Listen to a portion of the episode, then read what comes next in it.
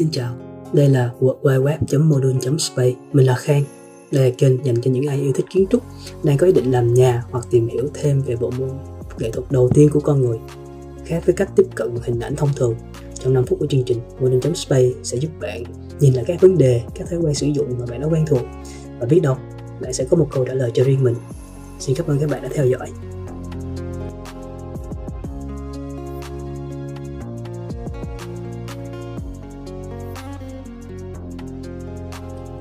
Bạn có nhớ cái quạt trần ngày xưa không? Nhiều nhà bắt quạt sai ngay dưới ánh đèn neon Vậy là buổi tối tụi nhỏ ăn cơm xong Nhảy disco ngay trên giường Bây giờ thì không còn nhiều quạt nữa Không còn thấy sai để mà vui nữa Máy lạnh ra đời Quạt trần biến mất Trái đất nóng dần lên Vậy thì có thể quay lại ngày xưa hay không? Và quay lại như thế nào? À, bắt đầu nhé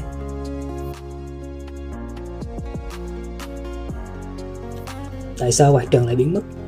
Có thể là do thi công khó khó sửa chữa quạt đứng và quạt bàn rẻ và linh động hơn. Một điểm nữa là cái nỗi sợ quạt rớt ngay vào đầu. Nỗi sợ này thì mình xác định là mình là người thích chơi nhưng cũng rất là sợ. Vậy thì quạt trần so với quạt bàn nó sẽ hơn cái gì? Mình sẽ nói về vật lý trước. Nguyên tắc đầu tiên của không khí là không khí nóng sẽ đi lên trên và không khí lạnh sẽ chìm xuống dưới trong một cái không gian lớn thì quạt bàn không làm được cái chức năng thổi khí nóng lên trên mà chỉ áp dụng cục bộ, có nghĩa là không khí sẽ chuyển động theo chiều ngang. Ngược lại thì quạt trần giúp đối lưu không khí toàn phòng.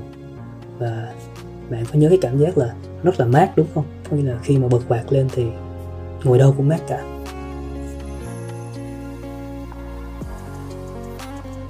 Một điểm thứ hai là quạt trần giữ ấm nghe lạ đúng không?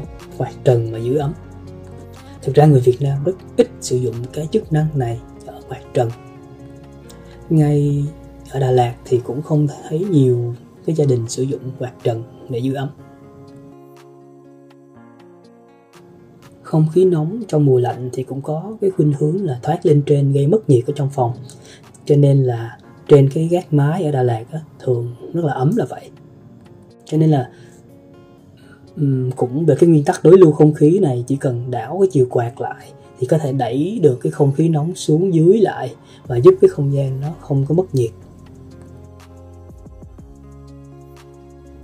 Một cái điểm nữa là dùng quạt kết hợp với cây xanh phun sương và cái không gian nó cao á, sẽ giúp hạ nhiệt đáng kể mà cái chi phí vận hành nó rẻ hơn rất nhiều so với lại máy lạnh.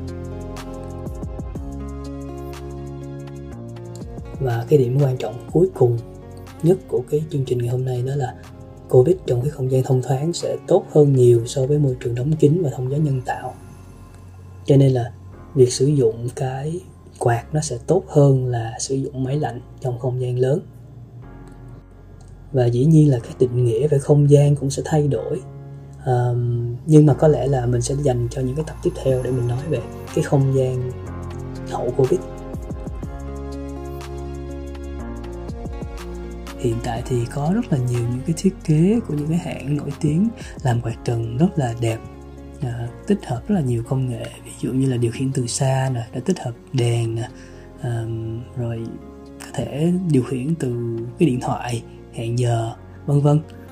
Thì hy vọng là qua cái bài này khi mà bạn thiết kế những cái không gian chung không gian lớn cao thì cái quạt trần cũng là một trong những cái mà bạn có thể cân nhắc vì những cái lợi điểm của cái quạt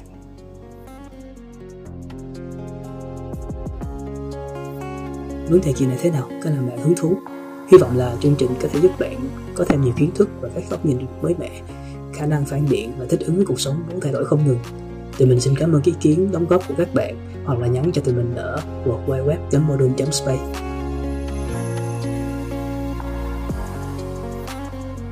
sau cách ly thì mọi người đã thèm Đà Lạt chưa?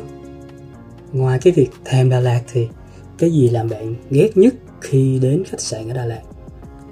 Hãy đón xem cái chương trình kỳ tới nhé, đặc biệt là các bạn làm về du lịch. Xin cảm ơn các bạn.